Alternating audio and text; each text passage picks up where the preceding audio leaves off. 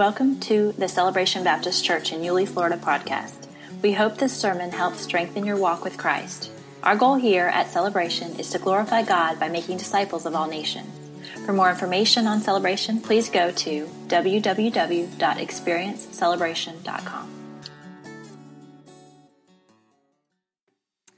Amen. The last time we were together in the book of 1 Samuel, we are encouraged to learn that God, our God, is a God who is always at work. See, there are some times that can be very frustrating because we can look around us and not see it, not understand exactly what He's doing, and even in the midst of what seems to be chaos, that to, to know that God is actually doing something. From His Word, we found out that God is always providentially working around us, and God is always working salvifically within us. He's, he's changing us and transforming us, even when we feel it or whether we don't. He promises to change us in the likeness of His Son, His Lord and Savior, our Lord and Savior, Jesus Christ. And so these are all beautiful things, all encouraging things. But now, that, that was in the beginning of chapter 10. But now, all of a sudden, chapter 10 begins to take a, a right hook. It begins to really change in its tone. It goes from being very encouraging to us to, to giving us a very solemn warning. And, uh, and, the warning comes and really stems in context of a group of people, God's people, who were, were blatantly, knowingly, and stubbornly, stubbornly disobeying the clear teaching of God's word, even though they had been warned time and time again that if they continue to do it, that it will not ultimately end well. The problem was they kept seeking after a human king. Now, even in and of itself, that wasn't wrong. Deuteronomy chapter 17 set up kind of uh, uh, uh, rules on how they should have a king. That in and of itself was not wrong, but their motivation is what made it so sinful. See, what they wanted is they wanted to be like all the other nations. And to be like all the other nations simply means they did not want to submit themselves to the lordship of God. They didn't want to do what it was that God was instructing them to do. They wanted to do what was right in their own eyes. And so they rejected God as primary king and they just wanted a human king because they wanted to do things their own way. Now, it's important to understand they didn't want God just to go away. They wanted them to be there for them when they needed Him, but in their life, they really didn't want to submit fully to Him and fully to His teachings. And so here was the problem. Now, what's amazed me about all this is we see something in a way that God interacts with us. And the way that that does is God reveals His truth to us through His Word. And then he gives you and I the opportunity to respond how we want to respond. We can either obey him or we can choose to disobey him. This is clear throughout the scriptures. We see in the Bible, we see in Deuteronomy chapter 30 and verse 15, God said to the people, See, I have set before you today life and prosperity and death and adversity. And he goes on and says, Now today, choose one of these. We see in the book of Joshua, chapter 24, and verse 15, again, Joshua is pleading with the people to serve the Lord and turn to him. Uh, then he says in verse 15, and if it is dis- disagreeable to your sight to serve the Lord, choose yourself today whom you will serve. Guys, this is what God does for us every single day. Every time we come to his word, whether we're studying in private and quiet time or a small group, or whether we're here collectively as a church body studying God's word, God speaks through his word. Amen? And every time we come to his word and he reveals his truth to us, it is a time of crisis, it's a time of decision.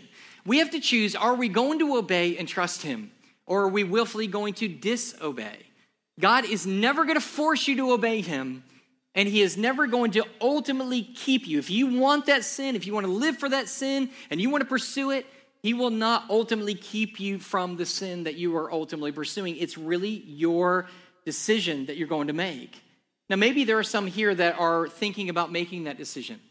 Maybe you're in a place where you're thinking about maybe doing the wrong thing or making decisions that are not uh, the wise decision or against God, and you, you're in a particular difficulty of life, and you think the way your life is going to be better is if you just disobey the scriptures and do something completely outside of what it ultimately says. If that's where you are today, then let me give you the warning that we find that, that, that basically Samuel gives the people who were doing and thinking in the same way. He gives them two warnings. First of all, eh, the first one is this God's allowance of sin.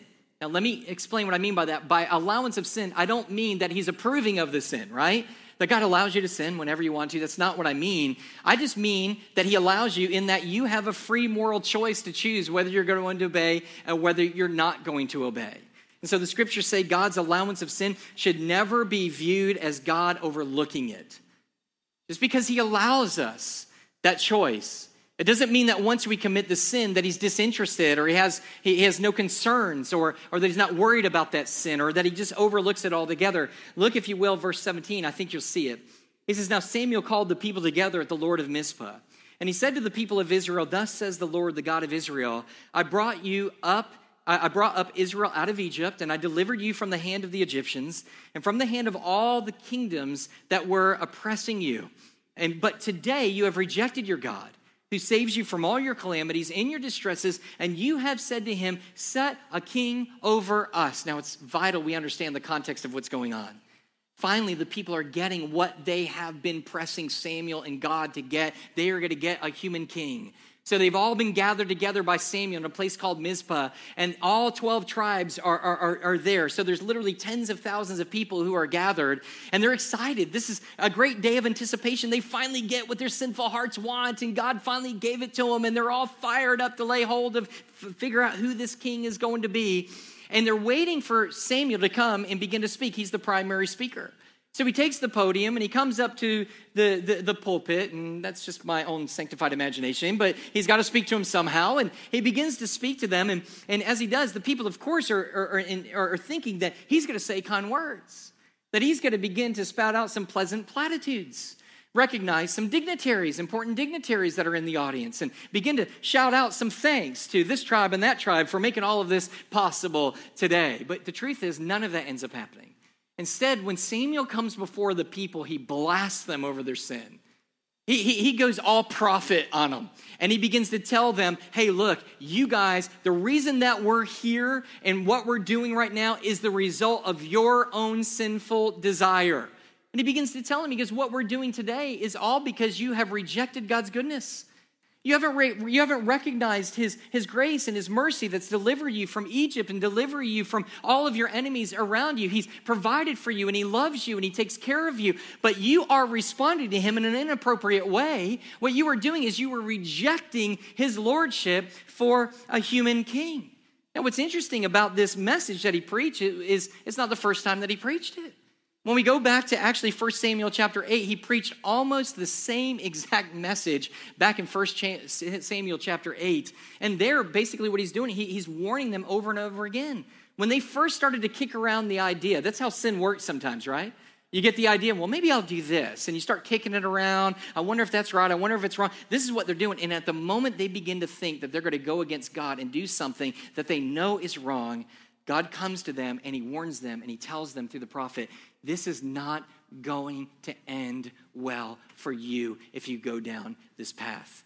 It's a clear teaching that God ultimately gives to them. And so, what they're thinking, here's what they're thinking.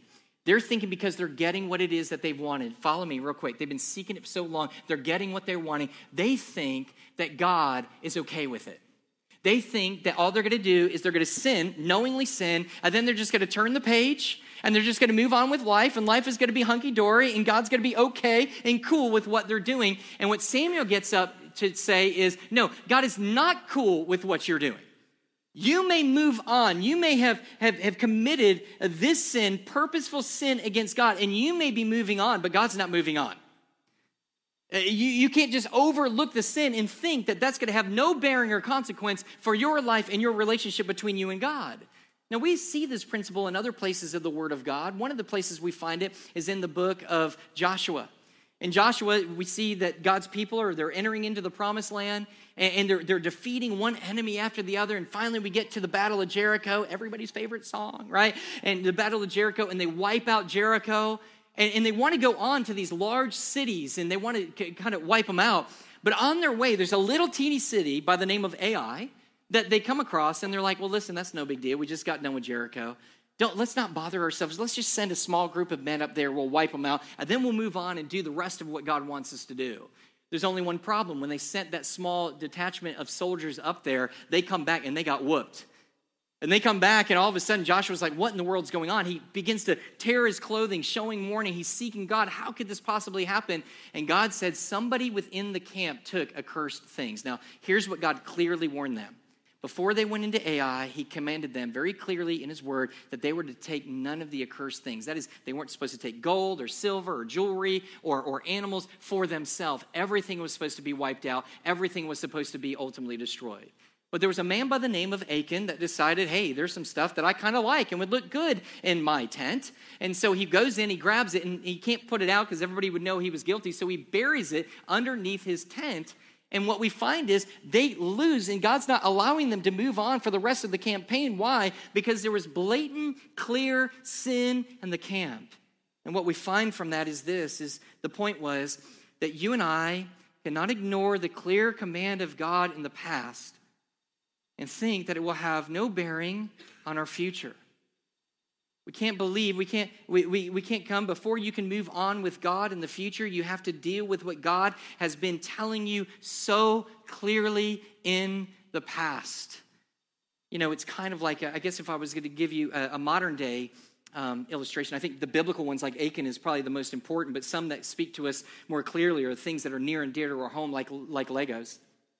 Legos really, really demonstrate, I think, this principle here. Uh, uh, we have any dads in the room? Dads? Yeah, right? If you if you are a dad, you know what a Lego is, right? You know what it is. Because kids, when they're like embryos, they want Legos. Okay, they can't put them together. All right, they, they don't know how. And, and if you're a dad, it's so funny whenever I use this kind of analogy, because those who aren't dads are like, this is stupid. If you're a dad, you're like, yeah, Legos, man. Yeah, Legos, right? And so you get the Legos, and here's what we find out with our kids is they never want the small pack of Legos. I like the small pack of Legos. I want the 90 piece Lego. Men, you with me? Why? Put them together, slap them together, because you know this kid is too young to be able to put all that together for themselves. They want the 9,000 piece Lego, right? So you get the 9,000 piece Lego, and there you are just doing your whole thing, and they're just looking back, and you're like, where's this piece? Where's this piece? And then you begin to think, there's 9,000 pieces. Hold on, son, just sit there for a moment. And you just start putting them together, right? And you start putting them together and you get this piece here. And what happens is they're in books and you get this part done and then you get this part done and this big part done. And then you try to put them all together and you get one big giant piece. The problem is every once in a while something goes wrong. And you try to sit there in these little teeny pieces, you got 9,000 of them. If you get one piece wrong, it doesn't go together the way it's supposed to. It doesn't look like it's supposed to. And so I do what every other man does. If it's not going the way that it should, I just start shoving it together, right? You just start shoving it. And my wife gets so angry with me. She goes, Why do you think power is going to cure everything? Right? She goes, You have stripped more bolts and nuts and everything else because you just think you got to push it harder, right? And so you take the little thing and you start shoving them together and you're trying to make them work. But no matter how hard you try, it doesn't work.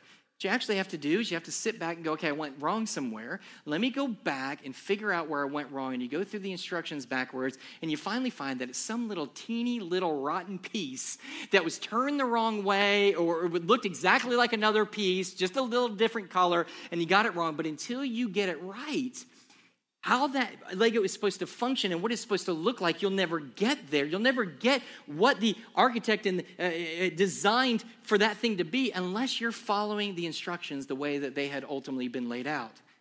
What I'm saying to you is our life, in some ways, is that way. In some ways, that way that for us, God has given us instructions on how we to live our life, and God is leading us constantly, changing us, nurturing us, wanting us to be like Christ. And when God gives us a very clear instruction, now let me explain this. I mean clear instruction that is found in the Word of God. I don't mean this stuff where people come up to me and go, God is telling me to draw a picture of the cross. And I'm like, well, great, draw a picture of the cross. I, I can't help you with that because that, that's, that's not objective, that's subjective. You feel like God is telling you something. What I'm talking about is when the clear word of God is presented and you and I know it, if we are disobedient, purposely disobedient to that particular text of Scripture, then we can't just move on with the Christian life as though nothing has happened or that we weren't disobedient in what God was clearly telling us to do. It doesn't work that way. Now, what, what I want to do is I want to make sure that we're abundantly clear on what I'm talking about. When I'm talking about sin that we commit, I'm not talking about accidental sin. That's what's different. That's where it breaks down with the Lego illustration. With the Lego illustration, I'm not purposely trying to get it wrong. I just mess, messed up somehow. So I'm not talking about accidental sin. I'm not talking about sin that you and I commit on a daily basis accidentally. We don't wake up in the morning and go, today at two o'clock, I'm going to lose my temper at the office and I'm just going to go ballistic, right? We don't do that. When I get home, I'm going to kick the dog. No, you don't plan that. It's, it's just throughout the day because of our flesh, we, we find ourselves sinning. And I'm not certainly not talking about the kind of sins that we continually struggle with. Anybody know what I mean by that? For every believer, there seems to be just an area of sin in their life that we fight against. We don't want, we, want, we ask God, take it away, change us, do whatever you have to do. And every day, it's either victory or failure within that particular area, and we hate it. But here's the difference. And those sins that we continue to struggle with, first of all, we are struggling with them. And number two, we want nothing more than God just to resolve it and take it away. It's not something we're pursuing, it's something we're trying to die to our flesh in. It's also not that type of sin that is a sin of ignorance. There are many times that we do things that are because we just don't know any better from the Word of God. I know this is a, as, a pastor and a preacher. Unfortunately, you go back and listen. I don't know why anyone would do this. I don't recommend it, but you go back and listen to a sermon maybe that you preached five years ago, and you're like, wow, did I really say that? And you get up and you kick and you spit, and you're like, this is the Word. And then five years later, you're like, wow, that's wow, that's not even what the Word of God was saying there at all, right? And, and, and I'm not talking about ignorance of the Word of God. What I'm talking about is a type of sin that is purposeful. I'm talking about the type of sin that you and I know very clearly goes against the clear teaching of what God's word says. It's the choosing to do the opposite despite even the warnings of God. In the Old Testament, there's a clear, there's a, there's a name for this. It's called high handed sin. It's the sin that is not accidental. It's not a sin of struggle. It's not a sin of ignorance. It's a knowing sin in your life that you determine that you're going to commit no matter what, even though you've been warned time and time again that it's going to be sinful, but yet you do everything you can to be able to make it happen. It's an attitude that says, I can do whatever I want, with whomever I want, whenever I want, and demand that both God and His church and His people overlook my sin and allow us to go on our way, even though I've committed this specific sin in the past. And what the scripture's saying is it doesn't work that way. None of, none of this works that way. In the ministry, in, in, and this is really kind of a very much pastoral message. You know, I've had folks, I, I shared this last week, and, and they were very kind and sweet. I was kind of bouncing the sermon off each other, trying to get if this works. And some people just kind of told me, they go, Mike, this is such a simple message. And I go, I know, it really is, right? God reveals His truth to us. He gives us the choice to obey or to disobey. If we disobey purposely, it will not go well with us. I understand we, we probably, not a person in here would disagree with that. It's not new news. But why is it that so many Christians are falling to this very sin and living in this very way? Knowing the clear truth of God's word, but yet thinking that God's just going to overlook it, they can commit it uh, then they could just go along their merry way in their life, and it's not going to have any kind of, uh, uh, of trouble between them and God or them and God's people. Everything's going to be hunky dory. The scriptures say, no, not hunky dory. Doesn't work this way. Just because God allows you the choice to disobey, it does not mean He overlooks the sin or forgets about it.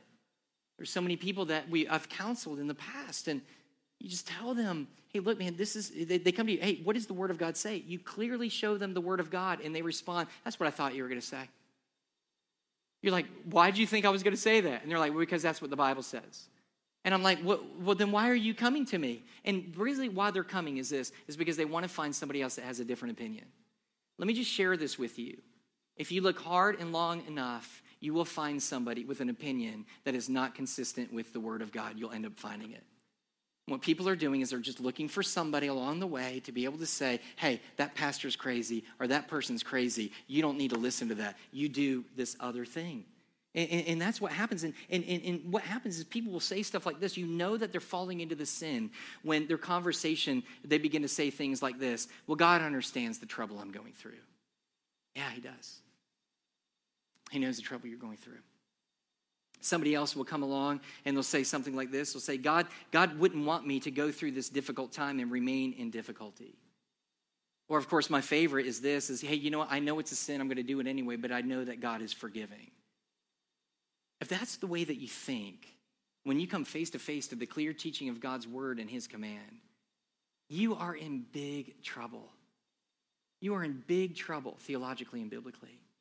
And it's interesting because what you'll do is you'll try to talk people out of it, but they'll sit back and they keep holding to these same excuses.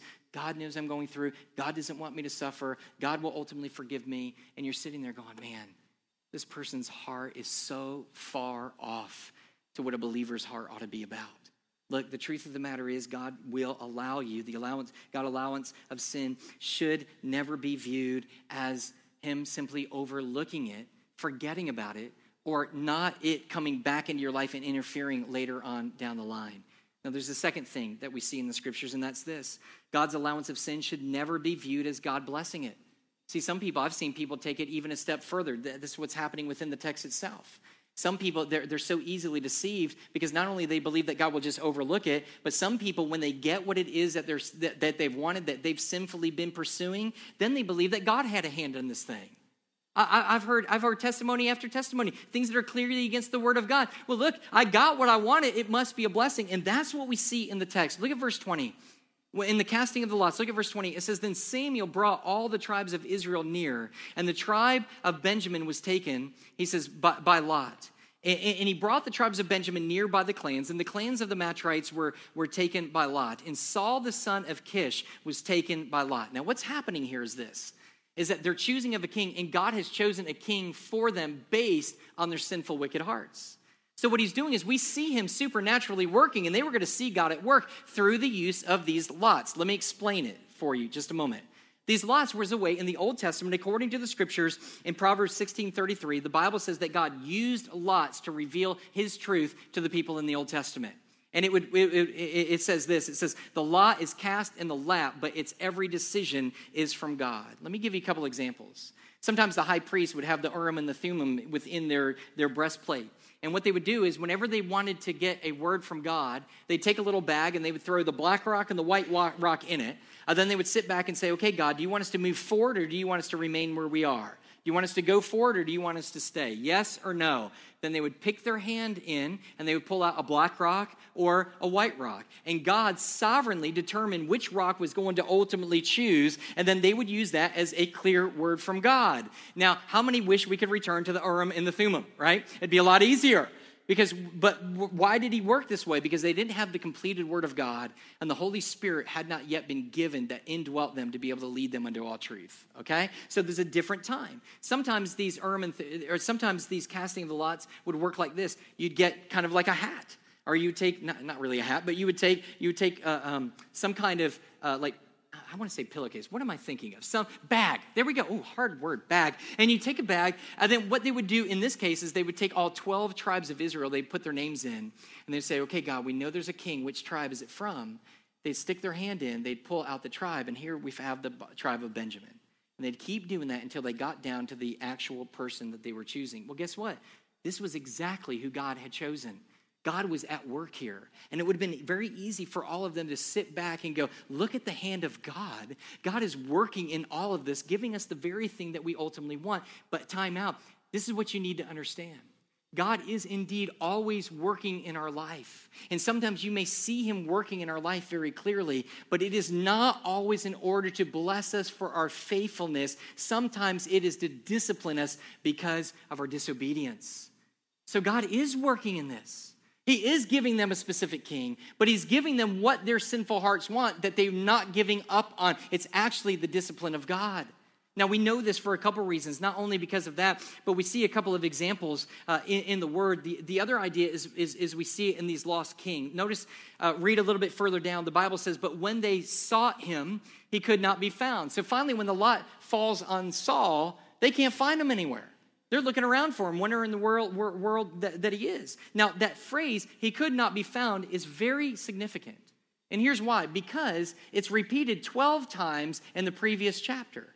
12 times. Do you remember the chapter that we read about the lost donkeys? Remember lost donkeys? We, we, we talked about them. And 12 times it talked about that they could not find the donkeys. 12 times. Could not find the donkeys. In Scripture, when you're, when you're learning to interpret Scripture and understand the Scriptures, you look for things that are repeated over and over and over again. This author has got something in mind. 12 times he let you know the donkeys could not be found. And now he uses the same exact phrase to, to describe this king that they have chosen over him. And what he's in essence saying is the king that you guys have chosen is no better than the lost donkeys that Saul couldn't found, find in the beginning. And so they tell him, they said, So they inquired of the Lord. He says, Is there a man still to come? And the Lord said, Behold, he has hidden himself among the baggage. It's, it's a clue to you and I to let us know that even though the people think everything is going okay, that everything is going to be okay in them directly disobeying God, that things are not okay and things will not end up well. Let's give another example of this. Look at, look at verse 23. Uh, this is the mentioning of the king's size. And it says, And they ran and they took him from there. And when they stood among the people, he was taller than any of the people from their shoulders upward. And Saul said to all the people, Do you see him who the Lord has chosen? There is none like him among all the people. And all the people shouted, Long live the king. So understand what they're doing. They're excited. They get the king. And not only do they get a king, they get a big, giant, big one. We're all excited when we get a big one, right? Do you remember like drawing stuff? Your mom and dad, they've got Twizzlers, and somebody pulls out the big one. And everybody hates the person with the big one, right? He got the big one, right? And it, are you guys not with me on this? All right, we, we, we, seem, to, we seem to exalt and praise and, and honor those things that are big. I'll give you an example, moms, you get this. For years as a pastor, I would come home with my wife and I, and, and she would say, and I would say, yep, they had the baby. This is when they had it, and this is the name of the baby. And I thought I was doing good as a man, right? To get the name of the baby right. Men, you with me? What do they always want to know, ladies? Size. How big is the baby? I don't know. He's like that big. You know, I don't know. He's a baby, right? And, and, and, they always want to know, yeah, but is he big or is he small? And you're like, well, you know, he's like 19 inches. Oh, just a small little baby. He's 26 inches. 26 inches? That's a big old baby. That's a hunky, big, giant baby. And it's like everybody loses their mind. It's like grandparents. Yeah, you get that, right? Grandparents, how are grandparents with their kids? You know, they always brag about the big grandchildren. Have you never noticed that? You got to see my grandson. 13 years old, 6'2, he weighs 220 pounds, right? Think about my grandparents for a second. I just, I, I have a hard time believing that they were like, hey, you got to look at my son. Graduated high school, 5'8", same size that I am now, weighed 121 pounds when he graduated. Check it. Look at that guy. He's, he's, he's an impressive specimen. He, they didn't do that because we're, we're, we're excited about all this bigness, but they're excited because on the outside, their sinful decision, listen, almost always seems attractive and good. Because sin tells us that sin is fun for a season. And sometimes the decisions that we make get us out underneath difficulties, immediate difficulties, but what we end up finding, what we don't understand, is the difficulty in future is going to be great worse than the one that we tried to escape. And what we find in the scriptures, this is an interesting thing. They mention the height, but it's another hint, once again, from the author to let them know everything appears to be okay, but everything is not going to be okay. Because when you read about the height of people within the Word of God, for example, when you come to Numbers or Deuteronomy chapter 9, verse 2, when, when they were crossing over to the Jordan, the people were going to fight the Anakim. And what we find is that the people were of great height. They were, they were of great height, and they, or, or they were great and they were tall. Every time the scriptures used to describe somebody as tall in the Old Testament, it's using it to talk about somebody who is out of the covenant family, who is seeking to do harm to God's people. It's true in Deuteronomy. It was true in Numbers chapter 13, verse 32, where, the, when they went and spied out the land. And it says, The land through, through which we have gone to spy it out is a land that devours its inhabitants. And all the people that we saw there were of great height.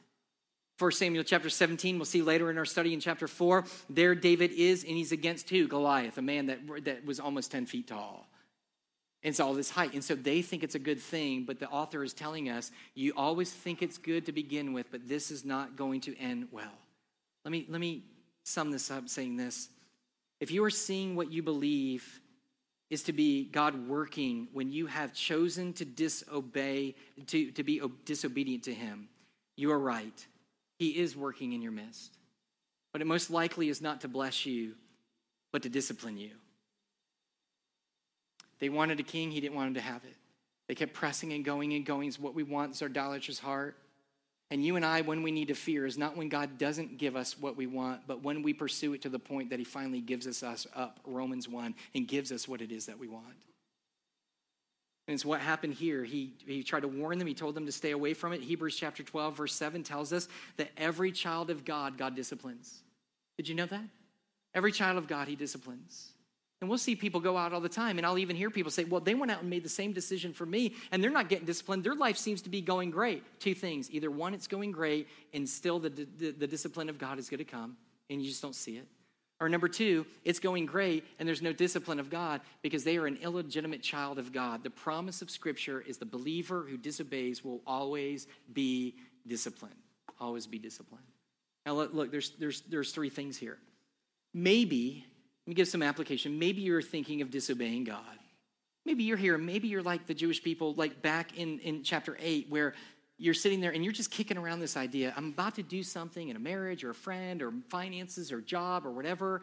And, and look, look, I'm thinking about doing the wrong thing. I know it's wrong, but I'm thinking about doing the wrong thing. What I'm just simply saying to you is it never ends well. Never ends well. In the history of mankind, there has never been a man, woman, or child who has always knowingly chosen to do what is wrong and they were better off for it. They were always worse off for it, even if initially it seemed like a good thing. Second thing, maybe you've already disobeyed God. Maybe you're already in the place where you've already made that decision. You've already done the wrong thing and you're sitting there and maybe maybe you're feeling or maybe you're not even feeling the consequences at this particular time. And what i would say to you is what we say to everybody in all of our sin is repent and turn. Recognize that you've blatantly disobeyed god. Recognize that. Tell god. Confess that too with him but you have to turn. It's not just sitting there going hey i did the wrong thing. If possible you need to change the direction in which you're going to be able to make it right without sinning again Here's the third thing that I want to say, and I want you to hear this very carefully. Maybe you are giving advice to other believers that are around you. You need to be very careful of the advice that you give you. It's so frustrating for me and for many of you to try to do everything we can to instruct people in the way of God. Do you understand that? That we submit to the Word of God. And when somebody comes to you and they ask you, What does the Bible say about this? and you, as carefully as you can, you lay out the clear teaching of the Word of God then you've got somebody in the same church who comes along and says something like, Hey, buddy, yeah, that's wrong, but God will forgive you. God's gracious. It's no big deal. We understand. Can, can, I, can I tell you this? The reason that we often say that is because whatever situation they're in is a tough situation. And we have compassion on them. And we need to have compassion on them. So we think the compassionate thing to do is to try to get them out of whatever suffering that they are now going in. But it is not. It's not better for them to get out of that suffering only to go and find themselves in another type of suffering, which is ultimately the, the, the discipline of God. It is much better, the Bible says. He says, listen, we're all going to suffer. We're all going to suffer. Your, cho- your choice is this to suffer for righteousness' sake or to suffer for unrighteousness' sake. We either remain faithful to God. And yes, your faithfulness to God might very well, listen, might very well cause you great suffering. It's why, though, Paul says, I'm convinced of this very thing. that The sufferings of this world and this time are not worthy to be compared to the glory that will be revealed to me in the day of Christ Jesus. He admits there will be great suffering for doing what is right. Suffering for righteousness' sake and doing what is right is far better than suffering for unrighteousness, that you're being disciplined by God because you've chosen to disobey Him. Let me say this any advice that you give to another person that includes the advice to be willful, deliberate disobedience of God is terrible, wicked advice. If you're telling somebody that is ever okay to disobey God and go your opposite way and do your own thing, as compassionate as you think that you are sounding, it's the most uncompassionate thing that you can possibly do. Because now they're under the discipline of God. You know, all of this is, is basically used as a motivation. That's what the tool is. It's a motivation for us. The discipline of God, that's what it is. You, you know that. Uh, he, he, tells us, like in, in, in, in, in um, uh, in Hebrews chapter 12 that God disciplines his own children. What's the purpose of that? The threat of discipline is what? To obey, right? And, and, and, that's what we do with our own kids. Now, I need to be very, very careful with this. That, that's why it's here. But did, but did you notice within the text there was no mention of discipline? I only know that it's discipline coming because it's been promised, and I know what, how this story ultimately ends. But there was no mention of that. And we're going to look that there is a, a there's actually a greater motivation than the discipline of God. So uh, this is it. Let me explain it this way. So we do very light spankings in our home. Is this thing on? Light spankings at our home because you never know when you're going to jail for whatever. All right, you just don't know what's going to happen. And what I mean, what I mean by that is, we've just found with some of our kids, you could just look at them, bam, and man, they're good. Wait, no, no problems here. We're good. All right, I'll, I'll stop what we're doing. There are some kids that need some encouragement. Okay, we're just going to leave it at that. Our encouragement is called the spanky stick. Okay? Now, before you begin to dial somebody right now and think two by four, our spanky stick is literally six inches long. It looks like a tongue depressor, is basically what it is, all right? And I know some of y'all are like, "Here's my belt." All right, but that's for you. You don't have to speak and get it recorded. All right. So, so it, it, it's the it's it's just the little spanky stick. And so what my mom does, my mom, that's messed up. My wife, whole nother problem in sermon. The um, the uh, she she carries it in her back pocket, and all she has to do, I mean, the kid gets out of line, she just kind of pulls it out, just pops it right on the rear end. And all of a sudden, it's amazing. Woo! Like I'm recalibrated right? I just got my tires rotated. I'm good. All right, we're good. You, you, you understand? And you just kind of pop like that. Sometimes all you got to do is just, she just takes it out like that and she goes, mm-hmm. she puts it on her chin, and all of a sudden, everything's fine. Now, that's all okay when they're little. Why? Because they don't know. They can't think through this stuff. They're learning. They're, they're trying to begin to understand all this sinful idea. Now, if we have to follow our kids when they're in college with the spanky stick, that's not going to be a good thing, right? What, what do we want them, when, when they go off to college, we want them to obey first and foremost because of their love of God, yes? And fear of God. But even more so, we want uh, to do it for the love of God, but we want them to do it even for love of mom and dad. Uh, we want them to be able to look back at us and to be able to sit there and go, My mom and dad loved me so much. They were so giving and so encouraging. They sacrificed so much, and they taught us what is right and wrong. And out of our love, we want to ultimately do what is right. Now, that's secondary to what the ultimate motivation is for us. God will, in times, discipline us and even use that discipline as a motivation for us to be able to do what is right. But do you know what the ultimate motivation is? His goodness. The goodness of God leads us to repentance. And this chapter is bookend. This section is bookend with that. Not the chapter, but the, the section the pericope. And what we find in the very beginning is he starts with the goodness of God. He says, God delivered you from Egypt. He, he, he opposed all of your enemies. He took care of you. He provided for you. He, he goes, and now you're responding in light of this. It starts with goodness. It ends with goodness. Look at look w- with me very quickly. Verse 27. It says, then, then Samuel told the people the, the rights and duties of the king, and he wrote them in a book and laid them up before the Lord. Now, all he's doing there is he's writing down how Saul is supposed to be leading their people. And later we'll get to that, the significance of that, because he's going to ignore it, basically. All right? It's a part of God's discipline. But look a little bit lower. He says, Then Samuel sent all the people away, each went to his home. And Saul also went to his home at Gibeah, and with him went men of valor whose hearts God had touched. But some worthless fellows said, How can this man save us? And they despised him, and they brought him no present, but he held his peace. Do you know for you that know a little bit more of the Word of God, does that sound familiar to you? Does this not sound like Christ in the gospel? Jesus Christ, I'm not for, for, for a second suggesting that, that, that Saul is a, is a type of Savior here, but he is a type of king. And there's another king who was going to come, and the same exact thing came. He came, and his own did not receive him.